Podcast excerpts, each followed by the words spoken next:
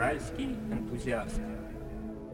Друзья, всем привет! Сегодня у нас в гостях Яков Можаев, ресторанный критик, гастроэксперт и ведущий гастро-тревел-шоу «Можно» с Можаевым. Сегодня мы поговорим на такую интересную тему, как гастрономическое лицо Екатеринбурга, что у нас вообще происходит в гастрономическом, так сказать, секторе, да, какие особенности Екатеринбург выделяют, вообще что интересного можно найти для себя, попробовать поесть, перекусить. А Яков, здравствуйте. Ну, Здравствуйте. Уверен, что многие наши слушатели вас знают, но для тех, кто с вами не знаком, не могли бы вы немножко рассказать о себе? Ну, я занимаюсь едой профессионально уже 38 год, и вся моя карьера, она началась именно в Свердловске тогдашнем, еще в ресторане «Большой Урал». Потом я много трудился в этой отрасли, и прежде чем я начал писать, снимать, рассказывать про еду, я ее очень хорошо узнал изнутри, поработав и в ресторанах, и на разных пищевых производствах. Ну, и я трепетно признателен Свердловску, Екатеринбургу за то, что он есть в моей жизни.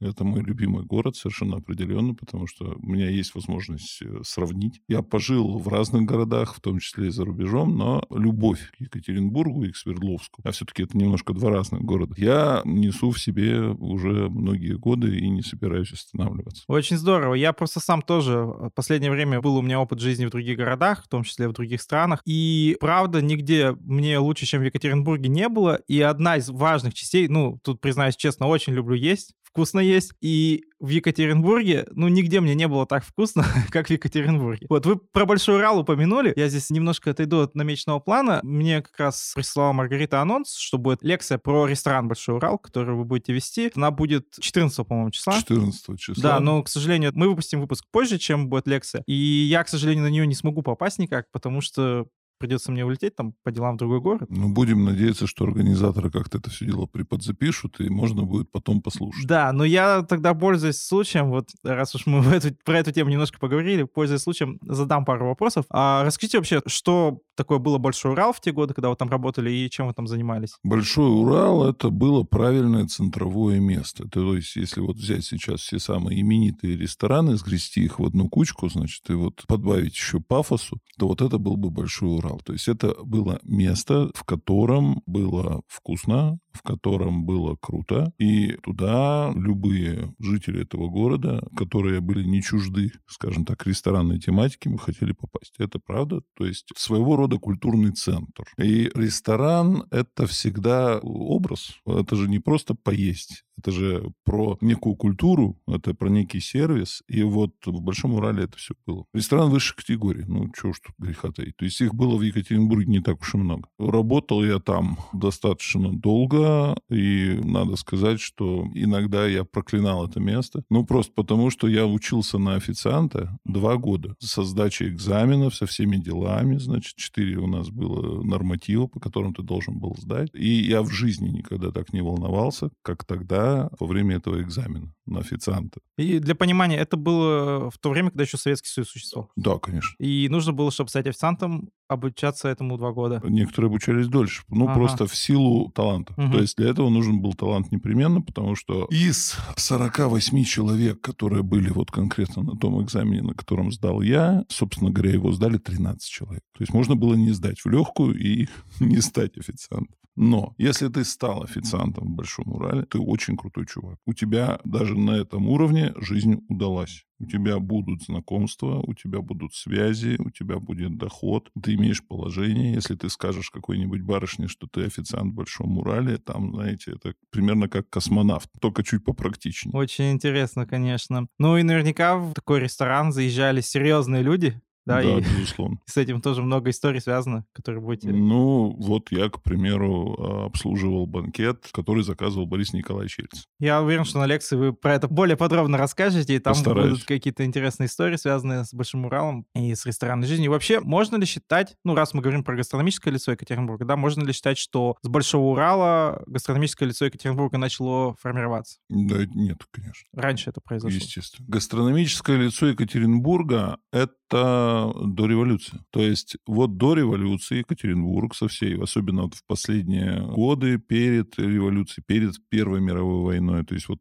с 1901 по 1913, да, это период расцвета ресторанной культуры в Екатеринбурге. И его можно назвать абсолютно точно одной из столиц именно гастрономии, ресторанной жизни в России. Сейчас, как мне кажется, тоже достаточно все это в стадии расцвета, да, вот э, гастрономическая жизнь в Екатеринбурге, и это тоже одна из таких важных точек на гастрокарте России. Если сейчас это как раз более понятная история, да, потому что Екатеринбург третья столица и все дела, то до революции Екатеринбург это же просто уездный город. Почему здесь так начало это бурно развиваться? Не совсем так. Екатеринбург по статусу, по распорядку, да, это уездный город, но по сути это очень и очень важная точка на карте. В первую очередь деньги, много денег. Ошеломительное количество денег, которое протекало и легально, и нелегально через Екатеринбург. То есть здесь фактически было сконцентрировано и контроль за очень многими промыслами и ресурсами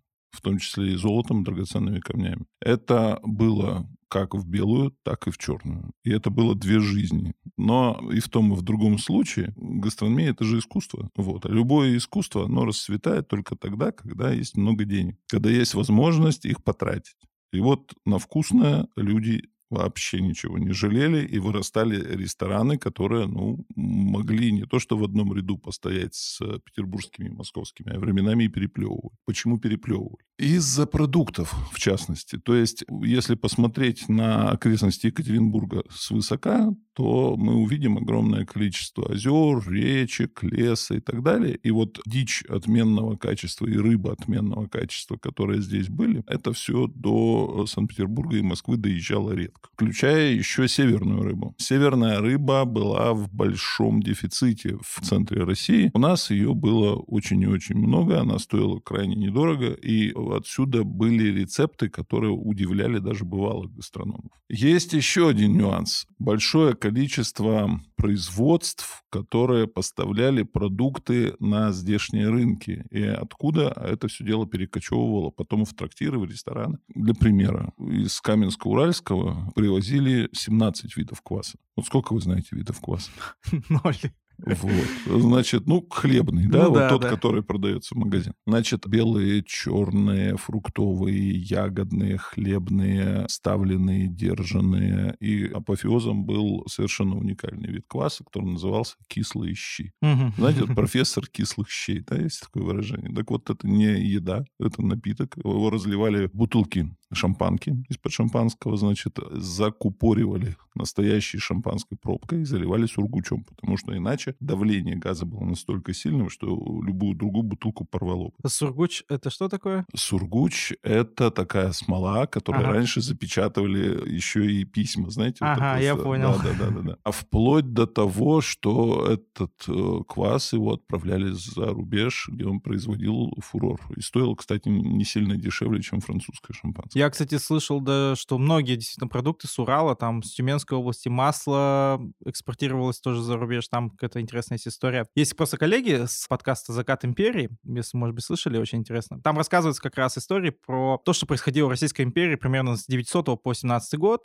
разные какие-то частные истории. Там вот рассказывалось про то, как в Тюмени один из предпринимателей начал развивать масляное производство и развил его до такого уровня, что там экспортировал масло вплоть до Англии. Нет, ну это, в общем-то, не секрет, что многие российские продукты, они получали прекрасные награды на и всемирных даже выставках, потому что был момент, когда импортозамещение было тоже актуально. Это был период после Отечественной войны 1812 года, когда, в общем-то, стало понятно, что французы нам не такие уж большие друзья. И очень многие богатые люди, они серьезно вложились, проинвестировали в производство именно российских продуктов. Ничего не напоминает вот, Ну, параллели можно Да, проводить, да. ну, в частности, вот, например, под орбитом до сих пор есть дубовая роща, в которой выращивали черный русский трюфель. Ого.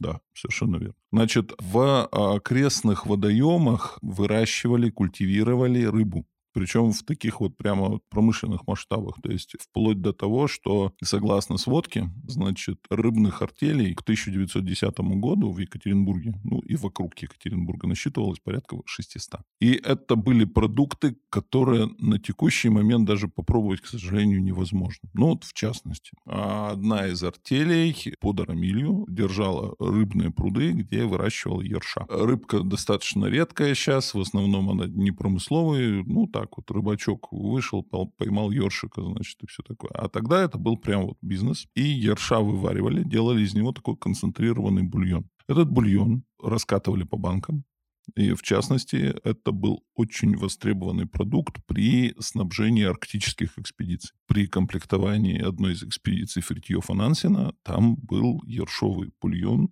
из как бы арамиля. Угу. Ну, то есть вот... Это, это потому что он содержал большое количество питательных веществ. Питательные да? вещества, коллаген, очень полезная штука, и, надо сказать, крайне вкусно. Я так понимаю, что это все дело развивалось до Первой мировой войны, и после этого началась какая-то стагнация этих процессов? В семнадцатом году. Ну, то есть ресторанная жизнь приутихла с началом Первой мировой войны, да, потому что был сухой закон. А алкоголь и еда, они всегда как бы в ресторанах идут рука об руку. Но с едой по-прежнему было все достаточно неплохо, но с семнадцатым годом, да, с семнадцатым годом это все дело решительно закончилось, причем не только в Екатеринбурге, во всей России. И началось другое. Другое, да. Нечто. И когда, интересно, ну, если вы знаете эту информацию, появляются первые рестораны в новой уже стране, Советский Союз Советских Снэпом.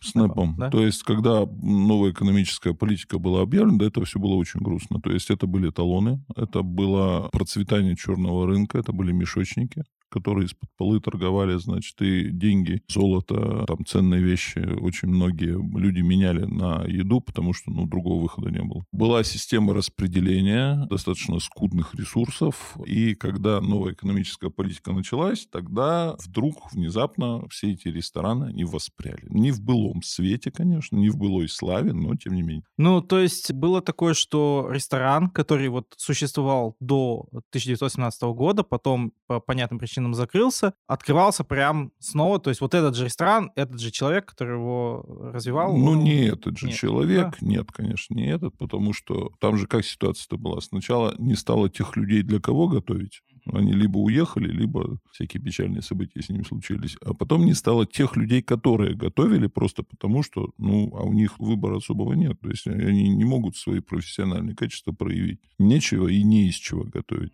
Они тоже либо уезжали, и многие из них, кстати, открыли собственное заведение там в Европе, например, в Америке, в Южной Америке, то есть там география очень большая. А открылись заведения как бы по мотивам.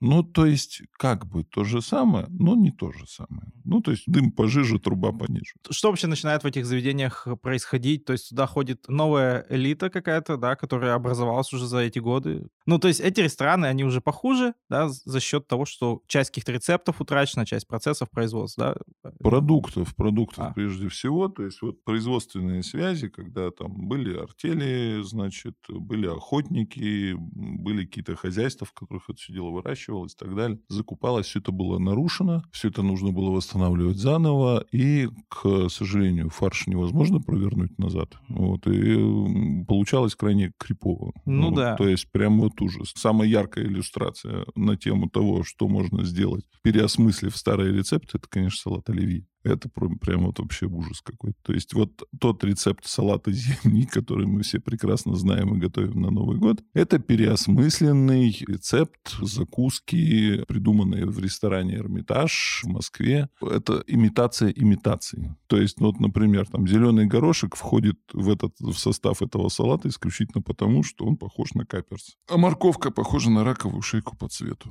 И так во всем. То есть огрызки из обрывков. Вот так. Но, тем не менее, вот прижилось. Да, прижилось и стало даже такой частью какого-то культурного кода уже. Ну хорошо, вот получается рестораны, хоть и какие-то уже менее такие пафосные, да, менее интересные, но все равно они начинают существовать. И только-только, кажется, они поднимают голову, как начинается новая война, да? Уже 40 Да.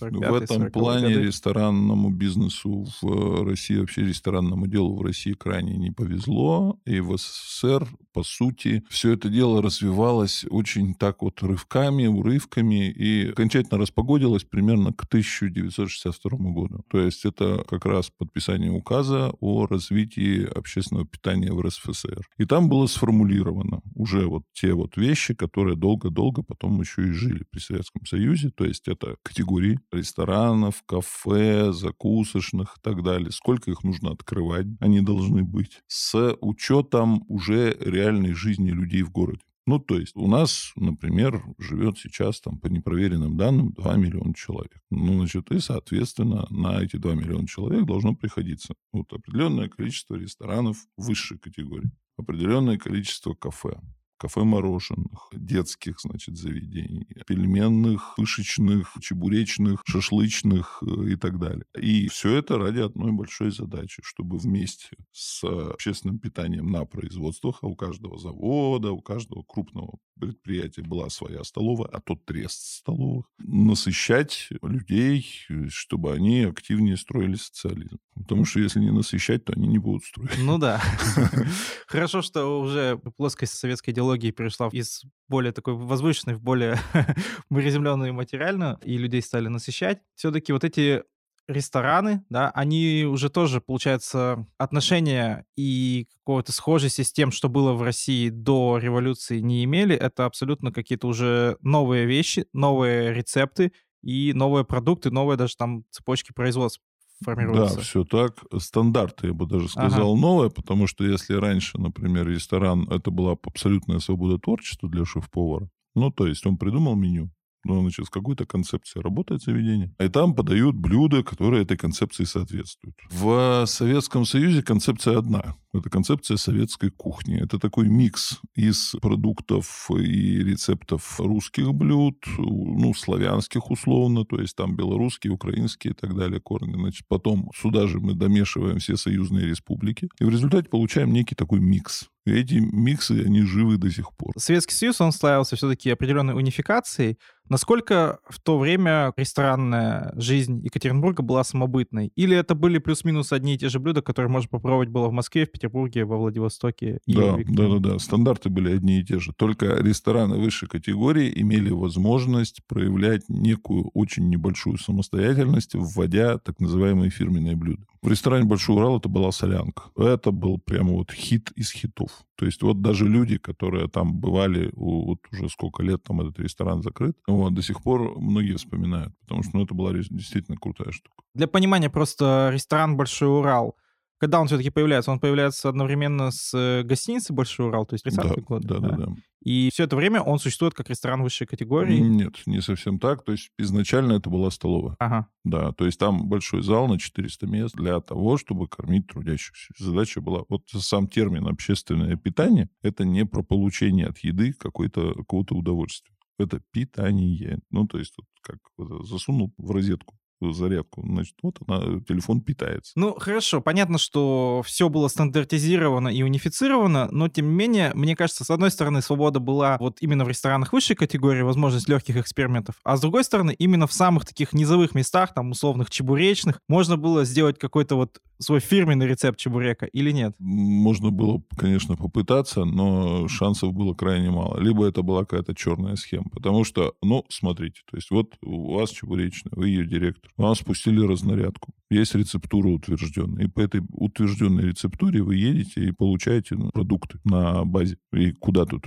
повернешься-то? Тут повернуться некуда, и каждая копейка учтена. Если вы располагаете свободными средствами, вы, конечно, можете поехать, например, там, на рынок, сговориться там с каким-то поставщиком, значит, и в темную закупать, значит, у него мясо, делать какие-то правильные чебуреки, и, значит, тем людям, которые вам нравятся и которые могут заплатить подороже, чем утвержденная цена, это все дело продавать. Но это палево. И заканчивается это крайне печально, и термин ОБХСС, он как бы был бабой егой для тогдашних советских предпринимателей очень серьезно. Это проверка хозяйственной деятельности в Советском Союзе крайне неулыбчивые товарищи, и заканчивалось знакомство с ними зачастую крайне печально. Вот хочется такой еще вопрос задать мне, как человеку, который в Советском Союзе не жил и имеет все равно о нем какое-то представление больше из э, массовой культуры. Насколько ресторан был доступен обычному советскому человеку в то время? Я бы сказал, что это во многом стереотип ресторанов, как, знаете, такого злачного места, ходи изба, гуляй дом, тут э, кругом, значит, сидит какой-то уголовный элемент, значит, кто там прожигает жизнь, там и так далее. Нет, дело было не совсем так. Вполне можно было попасть. Единственное, если вы просто шли по улице и вдруг внезапно решили подойти, значит, и зайти в ресторан, то это могло не получиться просто из-за спецобслуживания, так называемого. Кроме того, этим термином активно пользовались швейцары. Вот это был у них заработок такой. То есть, если человек ничего там заранее не бронировал, никакой стол, так, в общем-то, и сейчас ничего не изменилось, по большому счету. То есть, если в заведении биток, то в него так же сложно попасть, как и тогда. Единственное, что сейчас заведений гораздо больше, чем было тогда. То есть, вы хотели попасть, но не могли.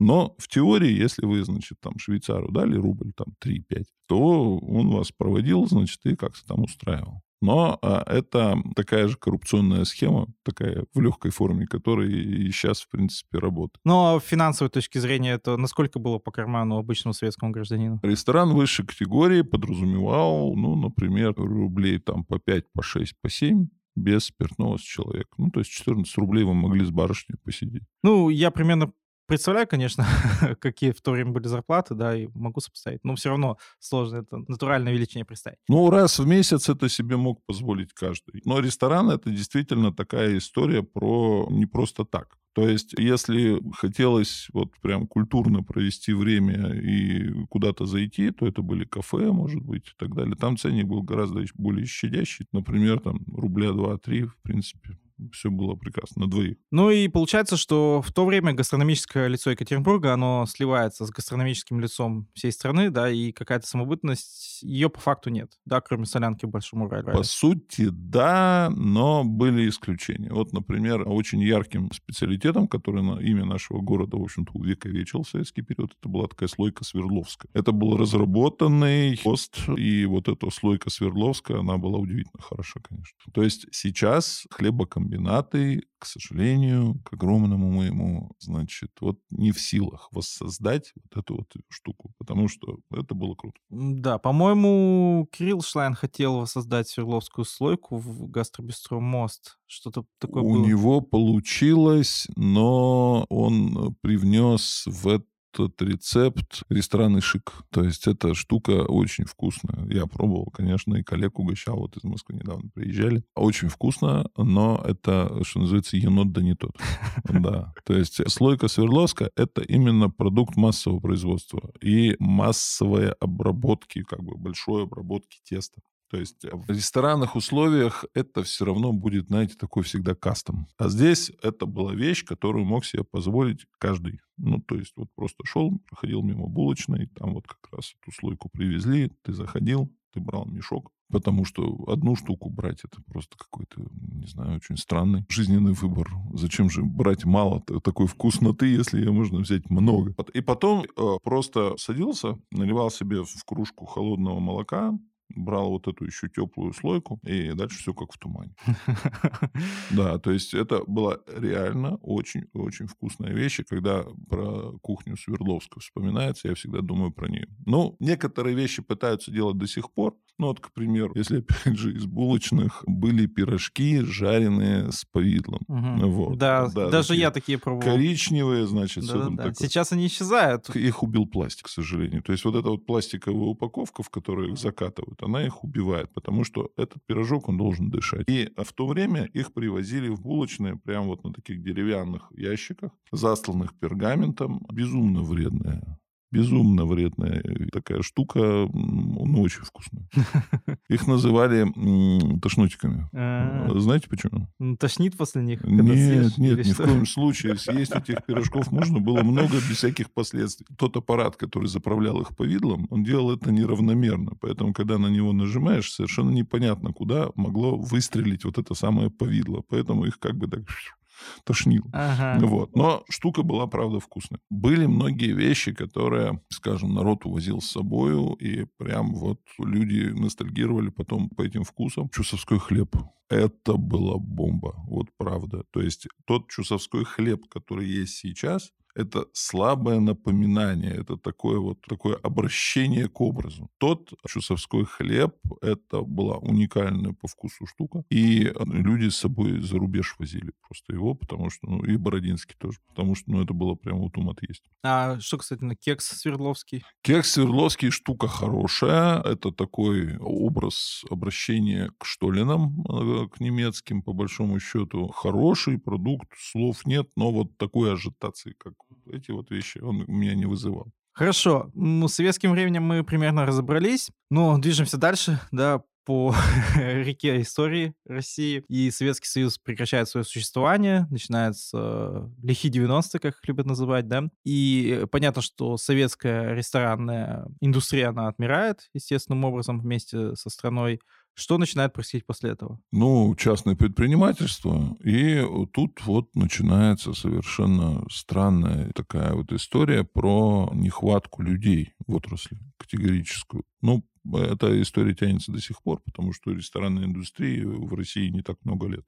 Современная имеется. А дело в чем? Люди хотят вкусно, люди хотят разно. Людей, которые умеют так сделать, нету. Или их мало. И это до сих пор так. Самоучки становятся рестораторами, принимают на работу таких же самоучек-поваров, и вот начинается такое творчество, которое в результате становится нашей ресторанной индустрией. То есть и даже сейчас у нас крайне мало учебных организаций, которые где-то учат на современном уровне хороших поваров, хороших сервисменов и так далее. То есть мы находимся, ну, даже не то что в младенчестве, в эмбриональном развитии на текущий момент с точки зрения ресторанов. Угу. Ну, тем не менее, екатеринбургские рестораны на текущий момент, даже если сравнить их по России, я уж молчу там про какое-то ближнее зарубежье, это достаточно серьезный уровень и вполне сопоставим там с московскими, с питерскими ресторанами, как и было до революции. Или я ошибаюсь? Знаете, меня в нашей ресторанной индустрии тревожит два момента. Первый — абсолютное равнодушие к собственной э, гастрономической культуре. Ну, то есть у нас на город, на двухмиллионный, приходится, ну, условно, два нестыдных ресторана уральско-северной кухни и ресторанов пять на уровне, которые занимаются даже не русской, а славянской кухней. И это до такой степени стыдно, что вы себе не представляете. Да, это действительно очень такой момент, щекотливый. Потому что я обращал внимание, да, путешествуя по, например, соседним республикам, да, там Казахстан, Грузия и так далее. Национальная кухня там везде. То есть это всегда на первом месте, да, и какие-то вещи там уже привозные, они всегда на втором плане национальную кухню всегда везде, в любом месте можешь попробовать вкусно, можно попробовать дешево, можно подороже, там, с каким-то уже сервисом, с, какой-то, с каким-то антуражем, но все равно везде, в любом месте ты попробуешь. А в России попробовать, ну, какую-то вот условно русско-славянскую кухню, это, по сути, проблематично, и не так много действительно заведений. Это, конечно, я согласен с вами, что большая проблема, но, может быть, это как раз и связано с тем, что не было долгое время доступа к каким-то вот зарубежным кухням, и когда открылась возможность, стали это все максимально быстро и активно завозить к нам. Понимаете, в чем дело? Вот этот вот момент безвременья, когда русская кухня оказалась в изгнании, была задвинута вот этим кадавром под названием советская кухня, может быть, дело в этом. Людей трудно э, и не нужно упрекать в этом, просто ну потому что ну откуда ему знать? Если, например, в той же Франции ребенок с молодых ногтей знает рецепты, видит, как готовят национальную еду, ходит там с родителями в сырные лавки, выбирает багеты и так далее, то понятное дело, что он вырастет, он точно знает, что такое французская кухня. Да и то не вполне. Потому что любая локальная кухня — это некий сплав из разных продуктов, разных методов приготовления, разных, скажем так, социальных каких-то вещей. Дело в другом, дело в сознании. У нас почему-то не принято гордиться своим. Я не знаю почему. То есть это как-то стыдно, это как-то неловко, Проще говоря, если вы придете, например, в Италии на рынок на какой-нибудь, и посмотрите на детей. Дети самый яркий показатель. Дети бегают с э, итальянскими флажками, на детях, значит, кругом бейсболки с флажком, значит, зелено-бело-красным, кругом продаются всякие сувениры, и люди, они прям вот купаются в этой своей стране. Они прям вот ею гордятся не на жизнь, а на смерть. У нас такого нет. Да, я тоже могу вот привести пример. Последние там пару лет много путешествовал по другим странам.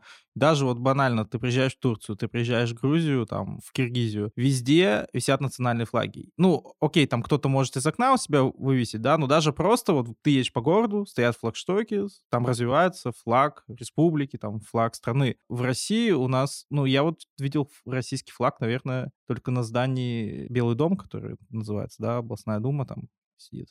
И все, больше вообще нигде его не видел. Понимаете, в чем дело? Во многом это инициатива самих граждан.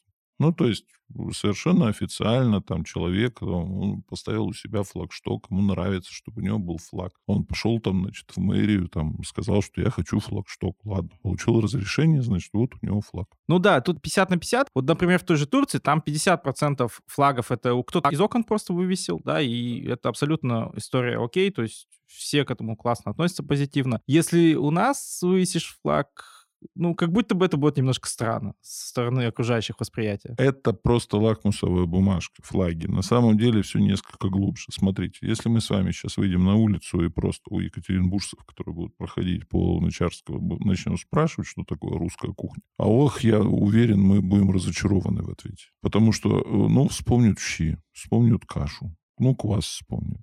На этом все. Я приведу одну цифру, которая лично меня в свое время ошарашила. Свод рецептов русской кухни, проведенный а, и подготовленный к печати в 1891 году, содержал 132 тысячи рецептов, многие из которых были абсолютно уникальны. То есть это такая же сокровищница знаний и вкусов, и впечатлений, как, не знаю, русский музей, как Эрмитаж, как библиотеки наши великие там и так далее. То есть почему мы один вид искусства храним, его всячески, значит, лелеем, да, и считаем его искусством, а наша кулинария, которая блистала, по большому счету. И многие из блюд, именно русских, они продолжают оставаться э, бестселлерами в мире, они почему-то предметом нашей гордости не являются. Точно так же, например, екатеринбургские какие-то специалитеты, которые были в свое время, они также незаслуженно забыты. Это крайне печальная история. Ну, то есть вот если мы возвращаемся как раз к гастрономическому лицу Екатеринбурга сегодня, получается, что преемственности между тем ресторанным миром, который существовал до революции и который есть сейчас, нет абсолютно никакой. Это два разных параллельных мира. Нет, нет. То была такая, знаете, очень, как это самое, состоявшаяся особь то есть это был прям показательный, что ли, такой феномен культурный да, уральская кухня. Было все понятно. То есть вот сюда приезжали санкт-петербуржцы, москвичи, радовались и пробовали и так далее. Сейчас это не очень показательно, местами хорошо, местами очень хорошо, но это не лицо. То есть это, скажем так, отражение. Это отражение во многом, например, тех же московских и питерских ресторанных каких-то концепций или иностранных. Вот. Есть несколько проектов, которыми можно гордиться. Вот у того же Кирилла Шлайна, например. Да, безусловно. Но это скорее исключение, чем правило. На самом деле Екатеринбург сейчас напоминает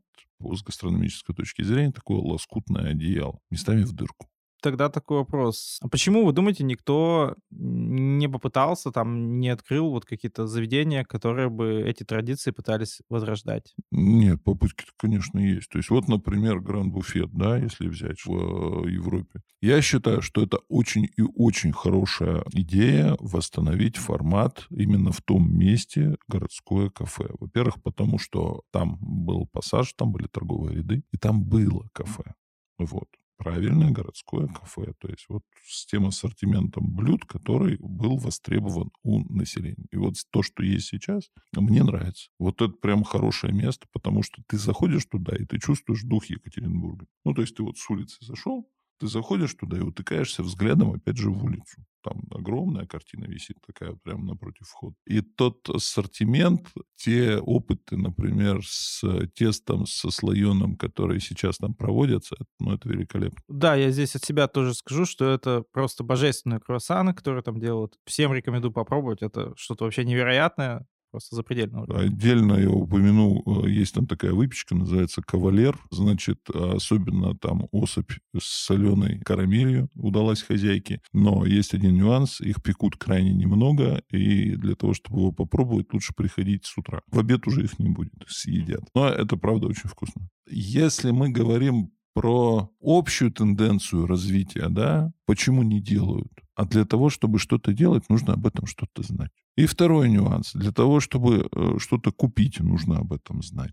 Ну, то есть тут накладывается, скажем так, отсутствие умений на отсутствие знаний. В результате получается так, что люди вон на улице не знают, что такое русская или уральская кухня, а рестораторы зачастую не умеют ее приготовить. И в результате получается очень странная история. Но даже если знают даже если умеют, то все равно получается какая-то херня, потому что, ну, зачастую меня просто... Вот приведу пример. Скажем так, одной из визитных карточек Свердловска ресторанного был ресторан «Уральские пельмени». Образцово-показательные, туда возили всех, то есть это была вот такая вот вещь, где у вас поесть чего-нибудь такого вот местного. А, пожалуйста. И все шли в «Уральские пельмени». И там было круто правда круто, потому что те пельмени, которые там делали, те блюда, это было, во-первых, на совесть, во-вторых, не очень дорого, даже по ресторанным меркам. А в-третьих, это было колоритно.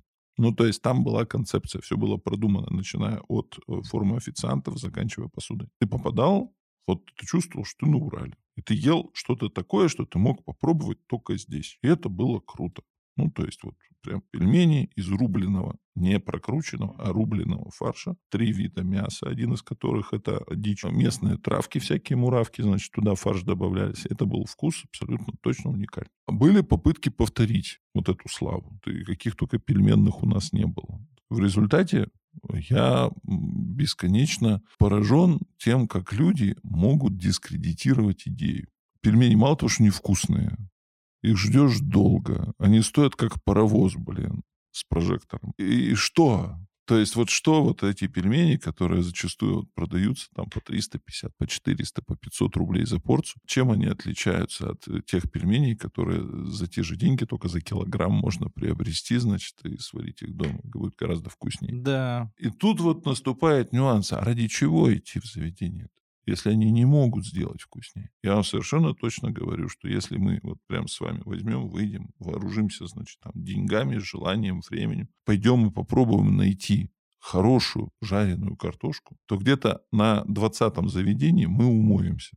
Потому что того, что мы с вами сможем приготовить просто вот вдвоем на кухне, на хорошей чугунной сковородке, с хорошим кусочком, например, там свиного сала, если его порезать правильной толщины, вот это вот все дело поджарить, потом эти шкварочки зазолотившиеся вынуть, немножко припустить там лук, чтобы он у нас тонкими полукольцами приобрел колер такой, знаете, вот, вот прямо такой вот золото рассвет вынули, да, вот это все дело. Тонкими ломтиками порезанную картошечку промыть от лишнего крахмала, чтобы она у нас пришкварилась, чтобы она была сверху поджаристая, а внутри мягкая. Сначала с одной стороны, потом с другой стороны, таким вот радостным блином просто вот так вот. Щепотка крупной соли, потом туда же этот лук вместе с этими шкварками перемешать. Квашеная капуста, соленые огурцы, знаете, такие с хрустом. Вот это все дело. Естественно, мы с вами выпьем по рюмочке. Поверьте мне, мы испытаем что-то сродни гастрономическому экстазу, абсолютно не обращаясь к ресторанной э, культуре, которая не смогла. Вот в чем беда. Да, у меня от этого описания аж слюнки потекли.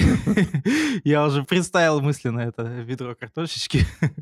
Да, ну хорошо, значит, не смогла ресторанная индустрия... Пока, по крайней мере. Пока что, да, в какое-то гастрономическое лицо, идентичное уральское, сформировать. Ну, давайте вот подведем небольшую черту этому блоку. Все-таки что делать и что нас ждет дальше? В первую очередь на вопрос, что делать, ответить достаточно просто. Я уже об этом, как по намаре заклинания, говорю не один год на разных уровнях нужно в первую очередь сформировать концепцию Екатеринбургской и вообще кухни Свердловской области. То есть от концепции все идет. То есть это некий свод внутренней нашей кулинарии, гастрономии, понимание того, что можно считать направлениями уральской кухни, не конкретными рецептами, потому что кухня это живое, оно развивается. Но понимание того, в каком направлении двигаться нужно и должно, э, иметь, безусловно, надо. Но это можно, знаете, параллель провести там, допустим, с дизайн-кодом, да? То, да, что вот собрались да. энтузиасты, по сути, сами там без какой-то инициативы сверху сделали дизайн-код и сказали, вот это те принципы, которых мы теперь придерживаемся там в визуальном каком-то коде города, да? То есть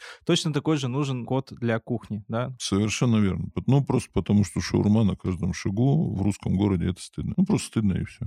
То есть я понимаю, что это востребованный фастфуд. В разных степенях, значит, качество можно либо нельзя есть. Но если вы приедете в любой европейский город и пройдете там по улицам, то вы увидите, что, в общем-то, например, в Барселоне шаурма тоже есть, но не на гостевых маршрутах, а не в центре города, там, где ходят туристы. Она есть, но тремя кварталами ниже, пожалуйста. Но в центре, вот там, где неразрывно кухня должна быть связана с историей этого места, будьте любезны, сделайте что-нибудь такое, вот, чтобы вот человек попробовал и унес часть этого вкуса с собой, как идентификацию оригинальности того, что вот он был здесь, он пробовал это, и он понимает, что вот это и есть наш уральский вкус. Над этим стоит работать, потому что часть идеологии, часть культуры. Вопрос, что еще делать? Ну, я думаю, что еще нужно очень серьезно задуматься над тем, чтобы рассказывать и показывать, и давать попробовать, что же такое русская кухня, уральская кухня. Потому что ну, невозможно, правда, гордиться этой темой, о чем ты не знаешь. Поэтому надо, чтобы узнали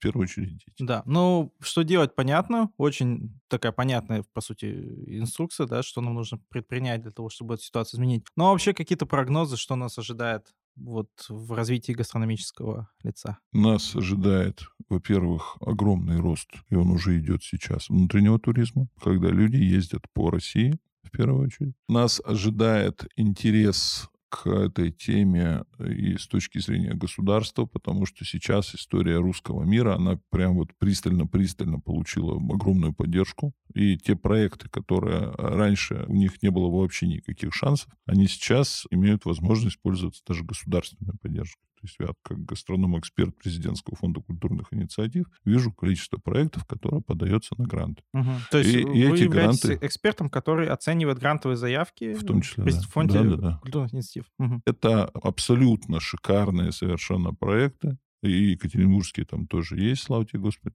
которые прям вот радуют глаз и душу. Потому что, например, тот же самый проект, который был не так давно, Сесерти, а, переборщи, да? Да, да, слушай. Вот. Каждые выходные всякие разные люди, селебрити, не селебрити, не знаю, как их назвать, люди интересные, привлекающие внимание, я тоже готовил. И это было очень круто, потому что это возможность рассказать рассказать и дать попробовать. И тот гуляш, который я там варил, он кончился не начавшись. То есть вот его там литров 50, наверное, и пустая совершенно кастрюлька. И довольные люди, и недовольные люди, те, кто не успел. Но процесс идет, заниматься этим нужно. И если, друзья, среди наших слушателей есть люди, которые думают о развитии себя, о своей реализации именно в области ресторанной индустрии, то я искренне рекомендую обратить свое внимание именно на такие вот русские проекты. Потому что это наше будущее, наше прошлое и наше настоящее. Да, это очень классный совет. Раз мы начали уже чуть-чуть говорить про окрестности Екатеринбурга, давайте тогда немножко выйдем за пределы Екатеринбурга вот, и поговорим про ваше шоу «Можно», которое вышел, получается, первый сезон. Он был посвящен гастрономическому исследованию Свердловской области. Чуть-чуть про этот проект расскажите, да, для тех, кто, может быть, еще не смотрел это шоу. 20 серий, 20 городов, и в каждом городе есть некая гастрономическая легенда, которую я пытаюсь найти, иногда нахожу, иногда нет, какое-то подтверждение. Задача была очень простая, то есть в 2014 году я получил предложение, от которого нельзя отказаться, просто потому что очень интересно. Я поучаствовал в создании книги «Кухня России» региональная и современная, которая потом поехала приехала на Милан Экспо 2015 года. К всеобщему удивлению, получила там золотую медаль.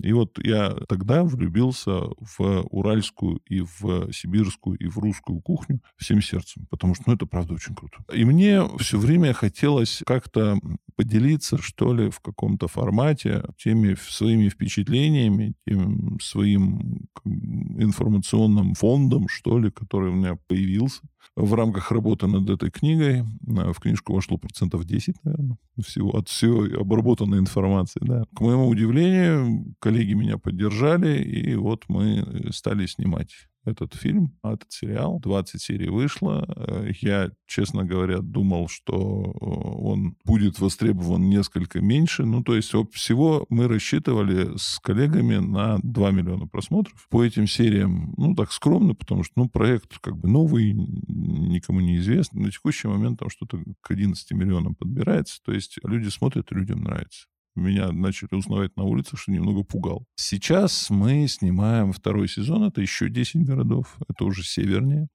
Вот съездили в пилотную поездку в Кушву, первый город. Очень интересно. Дальше вот скоро поедем снова, будем снимать для того, чтобы уже летом был этот сезон готов. Ну вот про первый сезон, который вы уже отсняли э, и который уже вышел, да, расскажите, может быть, что там больше всего поразило, удивило из каких-то гастрономических опытов? В общем, по большому счету, когда начинаешь исследовать историю, поражаешься тому, насколько это бывает круто и насколько незаслуженно забыто. Один из самых ярких примеров — это Белимбай, есть такой небольшой город. Это была вотчина Строгановых заводчиков, единственный город, который им принадлежал на Урале, ну, в Свердловской области. Это родина такого блюда, которое знают абсолютно все.